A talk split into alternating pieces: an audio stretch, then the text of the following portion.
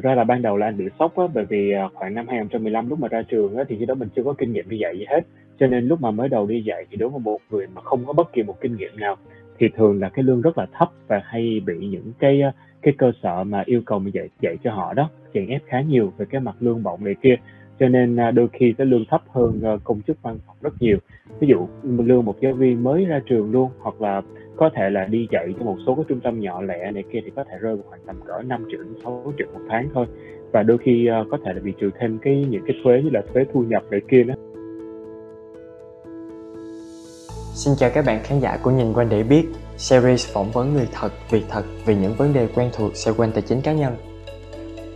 Khi nhắc đến quản lý tài chính cá nhân, chắc chắn đầu tiên phải nhắc đến thu nhập. Mình phải có tiền thì mới tính đến chuyện quản lý được đúng không nào? Đụng đến thu nhập thì lại phải nói về chuyện lương bổng và nghề nghiệp. Thì vừa hay sắp đến 20 tháng 11, Ngày Nhà giáo Việt Nam, chúng ta hãy cùng trò chuyện về một chủ đề đang được rất nhiều bạn trẻ đặc biệt là các bạn học sinh, sinh viên quan tâm. Đó là sức hút của nghề giáo viên tiếng Anh. Để giải mã sức hút của nghề này, chương trình đã mời đến đây một giáo viên tiếng Anh xịn sò. Anh đang là giáo viên tại trung tâm định lực IELTS, đã có nhiều năm trải nghiệm với nghề. À, em xin chào đón anh Đôn ạ. À. Rất cảm ơn anh đã nhận lời mời tham gia chương trình ngày hôm nay. Ờ, à, chào em, à, anh cảm ơn uh, Em đã mời anh đến tham gia chương trình ngày hôm nay ha. Dạ,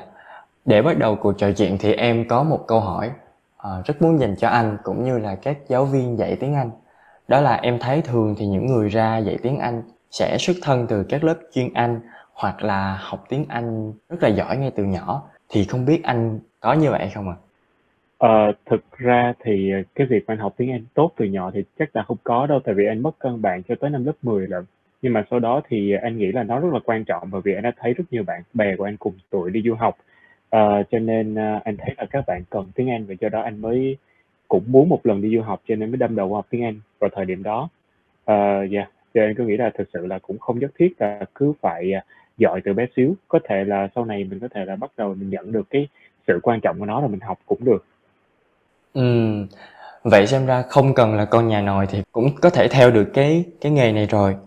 Ờ, đến thời điểm nào thì anh bắt đầu nghiêm túc nghĩ là mình sẽ theo đuổi cái nghề này ạ? Ờ, thực sự là ban đầu thì anh cũng không có nghĩ là sẽ theo nghề dạy tiếng Anh này đâu, bởi vì, à, anh tốt nghiệp cách đây là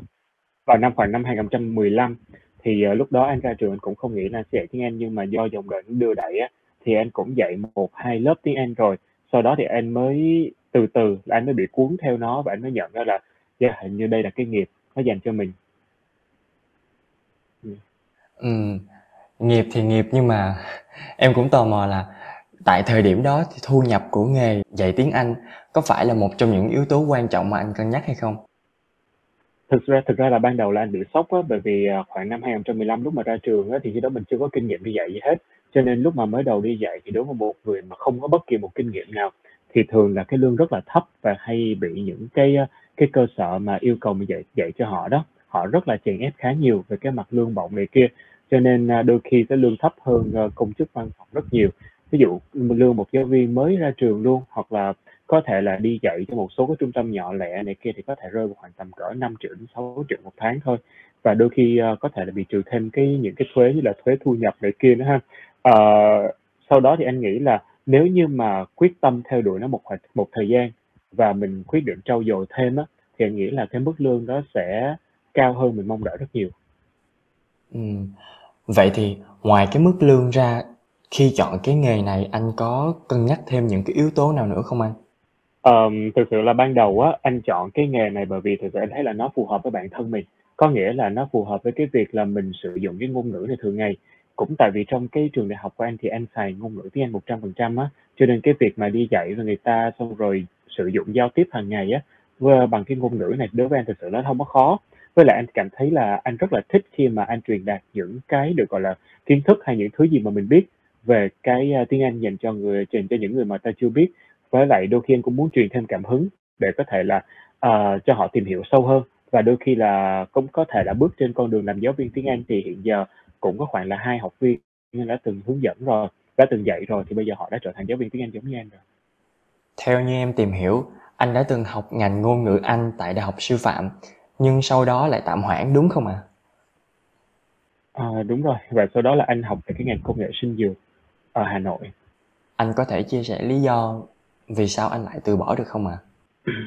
Cái lý do khiến anh từ bỏ đó là anh cảm giác là thực sự lúc đó anh cảm giác là cái ngôn ngữ này mình chỉ cần là mình biết về nó thôi là đủ rồi. Nhưng mà sau này á, khi mà đi dạy á, anh mới thấy là những cái kiến thức thực sự á, là trong cái môi trường mà học đại học sư phạm á, nó giúp mình cực kỳ nhiều trong cái việc mà mình à, mình dạy việc dạy cho học sinh thì ờ, rất nhiều người người ta có thể là cảm giác là mình giỏi tiếng Anh rồi bắt, bắt đầu là mình cầm cái ờ, cái tấm bằng ví dụ bằng thi IELTS mình cầm tấm bằng đi dạy nhưng mà nó sẽ phát sinh ra khá nhiều vấn đề đó là thực sự là mình không có kỹ năng sư phạm.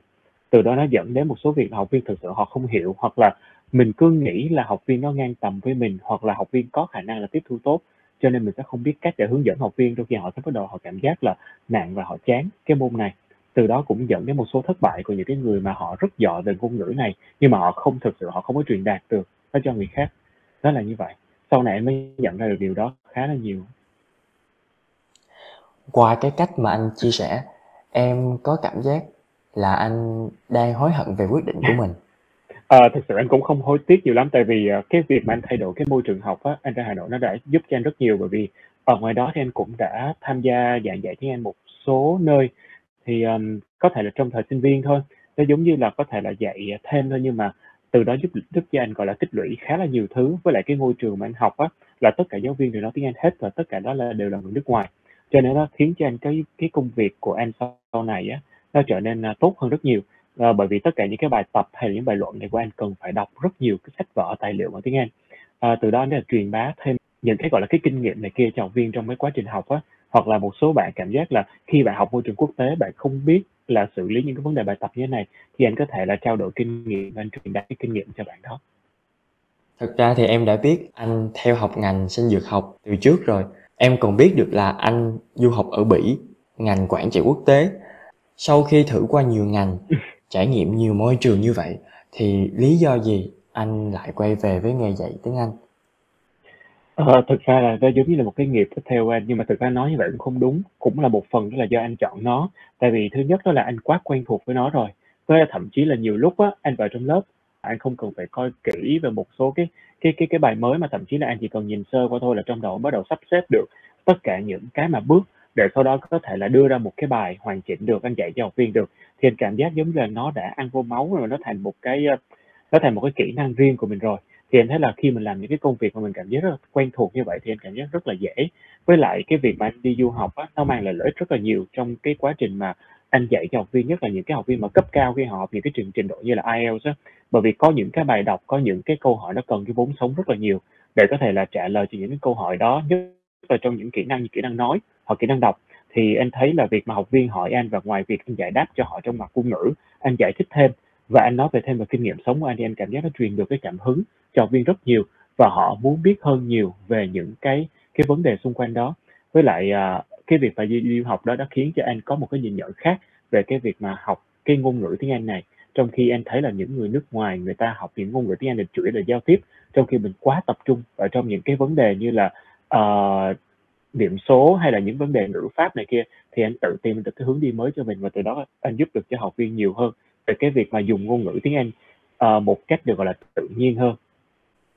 Như anh cũng vừa chia sẻ thì những kiến thức và trải nghiệm khi mà đi du học giúp ích anh rất nhiều trong việc giảng dạy sau này. Cái việc đi du học đó nó có giúp ích anh cái lúc xin việc hay không? Ví dụ như là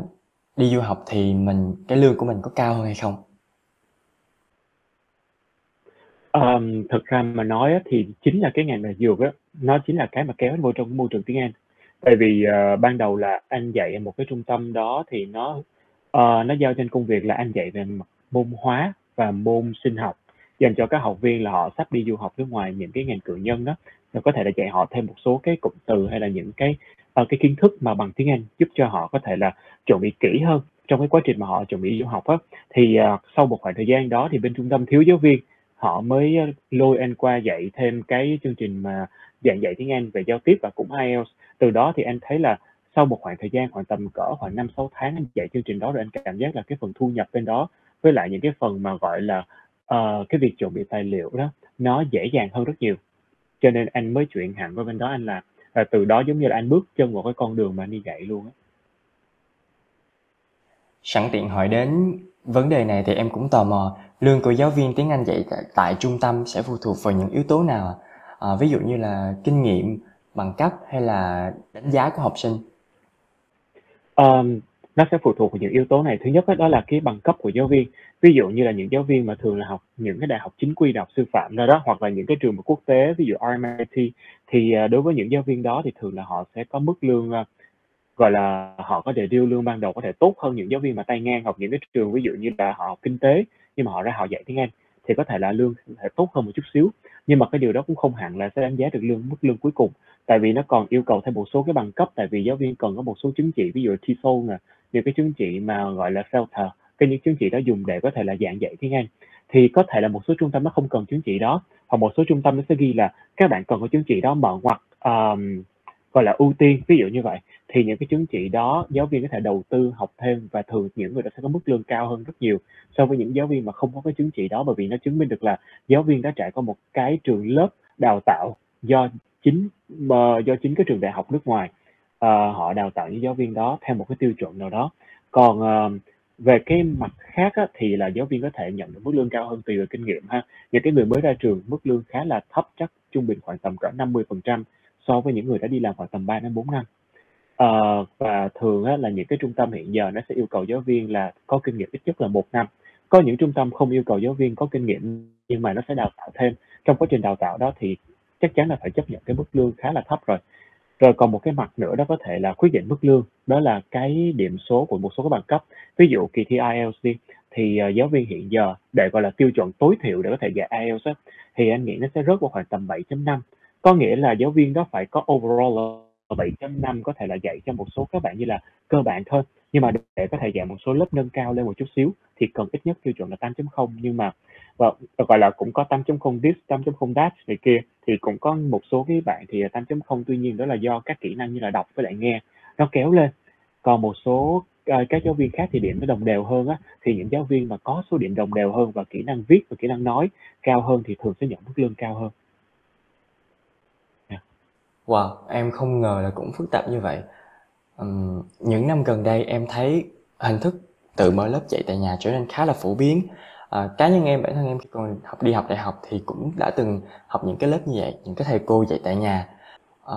dạy tại nhà như vậy thì chắc chắn yêu cầu và cái mức thu nhập nó sẽ khác rất là nhiều so với mình đi dạy tại trung tâm. Thì à, anh thấy cái hình thức này như thế nào ạ? Ờm, ý em muốn hỏi về ý kiến của anh về cái hình thức này, đúng hông ha? Dạ đúng rồi. Ờ, anh có bao giờ dự định dạy tại nhà hay chưa? À, thực ra là anh đã từng rồi, anh làm rồi. Ờ, đó là trước dịch, trước khi dịch nó xảy ra thì, à, anh cũng đã từng mở lớp nhưng mà sau đó là do dịch xảy ra và các bạn lúc đó mình chưa hề nghĩ đến cái việc mà dạy online,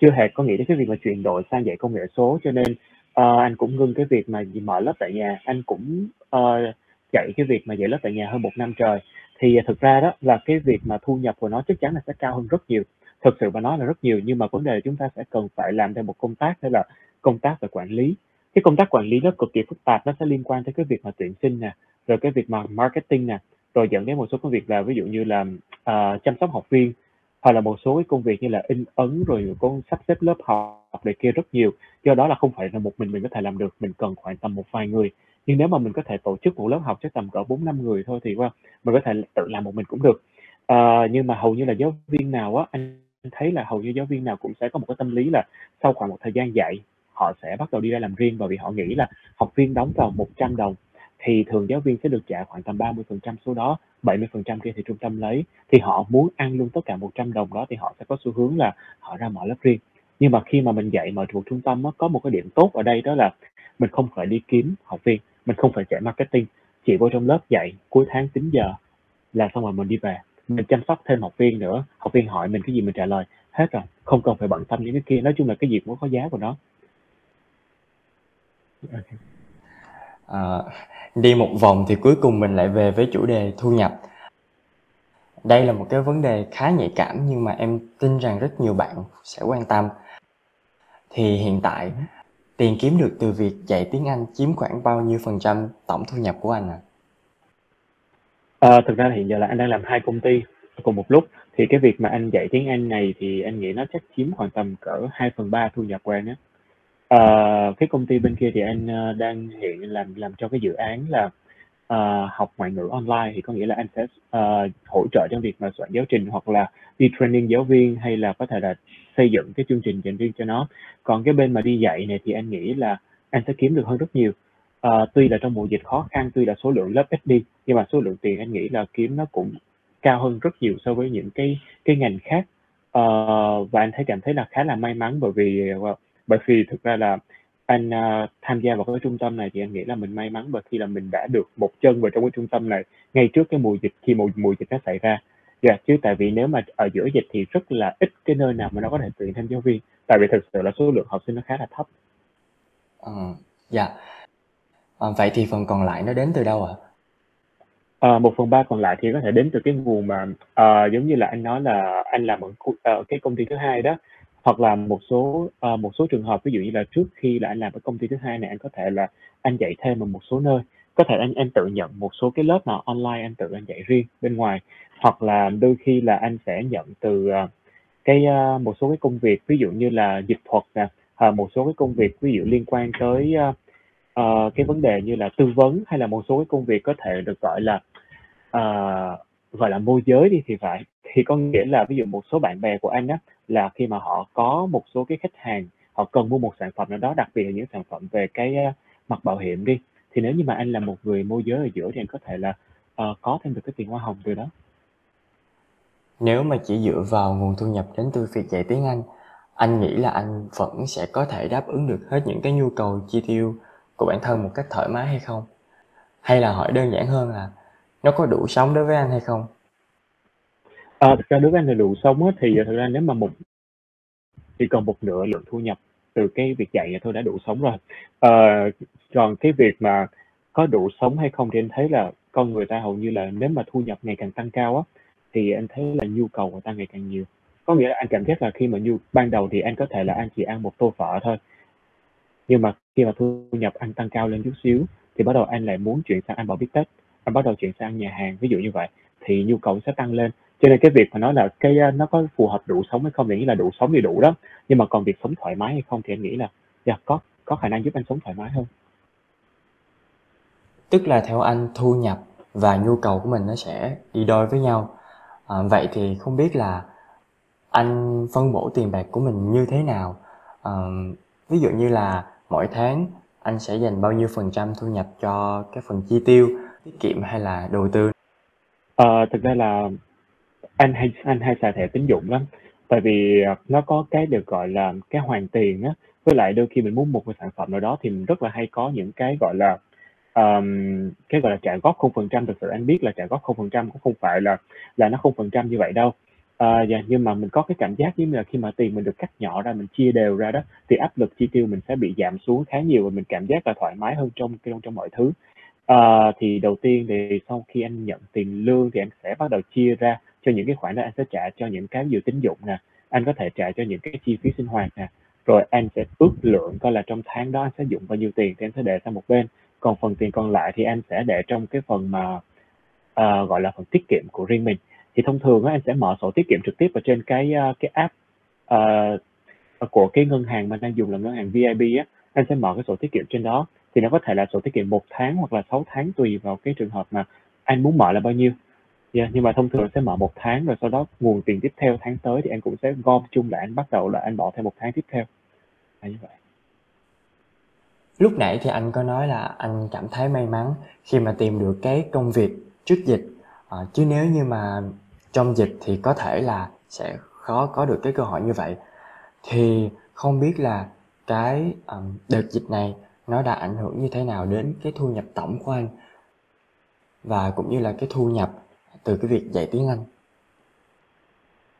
Ờm, nói chung là về cái vì do cái việc dạy tiếng Anh nó chiếm một cái phần lớn trong cái thu nhập của anh á, cho nên cái việc mà dịch Covid thì, à, nó ảnh hưởng thứ nhất là nó ảnh hưởng về số lượng học viên, vì số lượng học viên nó ít đi. Tại vì nhiều người ta cứ nghĩ là thôi thì qua dịch đi rồi người ta mới học, cho nên thường người ta sẽ không đăng ký trong dịch. Số lượng học viên ít đi cho nên số lớp ít đi, mà số lớp ít đi thì đương nhiên giờ dạy ít đi và ít tiền hơn. Đó là cái thứ nhất. Cái thứ hai là đôi khi là mình cũng sẽ giúp đỡ công ty một phần, ví dụ như là ờ, mình sẽ giảm khoảng tầm bao nhiêu phần trăm số lương đó của mình trong quá trình dịch trong một khoảng thời gian bao nhiêu đó thì để có thể là hỗ trợ cái trung tâm của mình tại vì không phải là trong dịch thì không phải là là là trung tâm nào cũng có thể là cố gắng chống chịu được uh, xuyên suốt cái mùa dịch đó. Cho nên á cái việc mà mình giúp cho trung tâm như vậy thì cũng giúp cho tất cả những người xung quanh luôn. Ví dụ như là các bạn tư vấn viên này kia để các bạn không bị ờ, bị cắt giảm nhân sự này kia thì anh cũng ờ, hiểu được cho trung tâm vấn đề đó. Rồi uh, còn những cái công việc khác đó ví dụ như là cái công ty hiện tại công ty thứ hai đang làm cái dự án á, thì do nó là cái chương trình học online cho nên là nó nó uh, cái trung tâm đó nó phát hành một cái uh, um, cái nền tảng học tiếng Anh online cho nên nó không có bị ảnh hưởng quá nhiều bởi cái dịch này. Cho nên cái mức thu nhập đó vẫn còn giữ nguyên. Còn những cái công việc lệ tệ bên ngoài thì hầu như sẽ không còn nữa. Hình như nó nó mất luôn. Yeah. ừ. có một sự thật mà nhiều người có thể không nhận ra đó là nếu mình chỉ có một nguồn thu nhập thì sẽ rất dễ bị rơi vào cái cảnh khó khăn khi mà có một cái bất ổn nào đó. Ví dụ như là covid diễn ra vậy thì một giáo viên tiếng anh nếu mà muốn kiếm thêm thu nhập thì có thể làm những cái công việc nào khác được không ạ? À? Ờ, hoàn toàn là được chứ, tại vì, ờ, thực sự mà anh nói là trong một cái trung tâm trước đây anh làm á, um, thì khi đó là giáo viên tiếng Anh, những cái bạn mà giáo viên tiếng Anh làm chung với anh đó thì những bạn đó không chỉ là giáo viên tiếng Anh đâu. Trong đó những cái thầy cô đó có những bạn là tiến sĩ toán từ bên, uh, ờ, từ bên, ờ, nước ngoài, bên Mỹ về, có những cái bạn là học về kiến trúc sư, những cái bạn là thạc sĩ này nọ, thì thực sự là những bạn đó có nhận dự án dạy bên ngoài, làm bên ngoài. Các bạn như có thể là bạn làm vẽ là vẽ kiến trúc nè, rồi có những bạn mà, kiểu như là, thậm chí là giảng viên đại học, ờ, dạy toán cho những cái trường đại học lớn nè, hoặc là thậm chí một số bạn là có thể là bạn đã kinh doanh online rất nhiều thứ. Tuy nhiên á, ờ, cái công việc mà các bạn cảm giác là các bạn cảm giác là hứng thú mà các bạn muốn làm á, đó là việc đi dạy tiếng Anh. Cho nên các bạn dành thời gian để các bạn dạy và đôi khi thậm chí là cái đó cũng không phải thu nhập chính của các bạn nữa. Yeah. Ờ, còn một số, ờ, còn nếu mà đối với giáo viên tiếng Anh thì nếu mà đó là thu nhập chính á, thì anh đã từng thấy rất nhiều đồng nghiệp của anh rồi, thì họ có thể đi làm biên phiên dịch mà nhưng mà cái việc mà biên phiên dịch là cần có một cái tố chất và cái việc mà, ờ, anh phải gọi là nó phải gấp 4, 5 lần cái giáo viên tiếng Anh bình thường thì mới có thể làm được. Ờ, với lại cái sự nỗ lực và cố gắng rất nhiều. Tại vì hiện giờ thì cái việc mà biên phiên dịch á, nó đang cần là biên phiên dịch chuyên sâu, chứ còn những biên phiên dịch bình thường thì họ thậm chí là họ dùng máy móc và AI hết rồi. Ờm, còn một số cái, cái giáo viên khác thì họ có thể là làm một số công việc như anh thậm chí anh thấy bạn anh nè, vừa đi dạy tiếng Anh nè, vừa đi bán bảo hiểm. Yeah, đó cũng có là một cái công việc. Hoặc là các bạn có thể làm một số công việc văn phòng, ví dụ có một số bạn làm cho bên, uh, Yeah One TV hay là một số bạn làm cho bên, uh, uh, ờ, Yam TV, ví dụ như vậy thì anh thấy là yeah, nói chung là họ có rất nhiều cái ngành khác nhau và hầu như dạy tiếng Anh giống như nghề tay trái thôi chứ không phải là nghề tay phải của họ. Thì không biết là với anh, anh có đang ấp ủ một cái dự định nào khác hay không? Hay là vẫn sẽ tiếp tục chọn nghề tiếng Anh như là một cái nghề chính của mình? Ờ, thực ra là cái mục tiêu, ơ, anh nhắm đến đó là cái mục tiêu tự do tài chính á. Có nghĩa là tới một lúc nào đó thì anh sẽ không cần phải làm quá nhiều, nhưng vẫn có những nguồn thu nhập thụ động cho anh. Thì, à, đối với cái việc đó thì anh muốn nhắm đến một tiêu là tự do tài chính và sau đó anh sẽ đi học thêm rất nhiều thứ. uh, cho nên á, cái, uh, công việc mà dạy tiếng Anh anh thì anh nghĩ là thực sự nó cũng sẽ không giúp hoặc là khó rất khó giúp cho anh để có thể đạt được tự do tài chính đó. Cho nên anh đang cố gắng suy nghĩ về những cái hướng là có thể là kinh doanh riêng cho mình luôn. Thế là song song với cái việc anh đi dạy chứ ra anh cũng nghĩ là, uh, có thể là mình sẽ bỏ dạy luôn cũng được, không vấn đề gì hết. Nhưng mà đối với cái việc mình có một cái cái cái kế hoạch nào đó được, gọi là,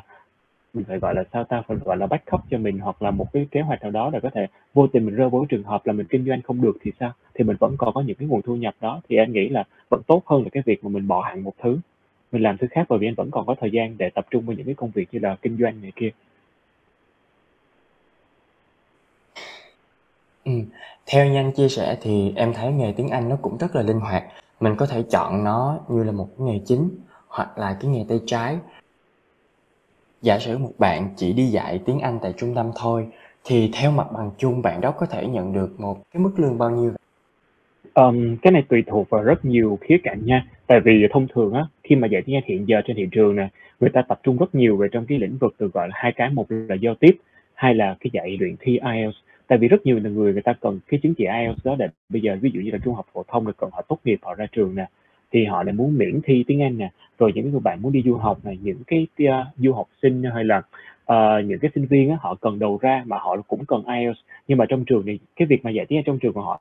không có quả lắm cho nên họ không có thi được, cho nên họ cần đi ra ngoài học. Thì thứ nhất là về cái mặt thị trường về bên IELTS thì nó vẫn còn khá là nóng chứ không phải là nó nguội bớt đi rồi đâu, cho dù rất nhiều trung tâm mọc lên. À, thứ hai đó là về giao tiếp thì giao tiếp thông thường dành cho một số các bạn mà đi làm rồi. À, thì đối với cái việc mà giao tiếp thường là cái mức lương sẽ thấp hơn khá nhiều. Nhưng mà nếu mà giao tiếp sĩ số lớp càng đông thì khi đó cái mức lương càng cao. uh, ví dụ một cái lớp mà giao tiếp trung bình khoảng tầm cỡ 10 đến 20 người thì ờ, theo như anh biết thì cái mức lương nó sẽ rơi vào khoảng tầm cỡ 150 ngàn cho tới 200 ngàn một giờ dành cho một số giáo viên. Còn nếu mà lớp đông hơn thì anh nghĩ là sẽ nhiều tiền hơn nhưng mà lớp đông hơn thì cái việc giao tiếp nó sẽ kém hiệu quả hơn. Anh nghĩ vậy. À, còn cái việc mà luyện thi IELTS á, thì đối với một số trung tâm á, nó sẽ chi trả giáo viên dao động trung bình từ 200 ngàn cho tới có thể là 500, 600 hoặc là thậm chí cả một triệu đồng một giờ. Nó tùy vào cái mức độ của học viên và tùy vào cái trình độ của giáo viên nữa. Bởi vì những cái giáo viên mà mới bước chân vô nghề những lần đầu tiên đi dạy tiếng Anh thôi, ví dụ dạy IELTS thôi, thì họ có thể thu nhập khoảng tầm cỡ 200 ngàn một giờ, thậm chí có một số nơi nó thấp hơn. Okay. Nhưng mà họ sẽ cố gắng nhận nhiều lớp hơn để tối đa thu nhập của họ. Với lại họ nhận nhiều lớp hơn để họ tăng cường cái kỹ năng của họ lên. Tuy nhiên nó có một cái đặc thù của nghề đó là uh, do cái bằng IELTS nó sẽ hết hạn trong vòng 2 năm. Cho nên giáo viên đó vẫn cứ phải sau hết 2 năm họ phải thi lại một lần để giữ cái điểm số đó. Nếu như điểm số họ tụt xuống thì có khả năng là cái uh, trung tâm hoặc cái trường yêu cầu họ đó uh, sẽ thấy là điểm số giáo viên này không còn giữ như cũ nữa thì họ có thể giảm bớt tiền lương xuống. Ừ.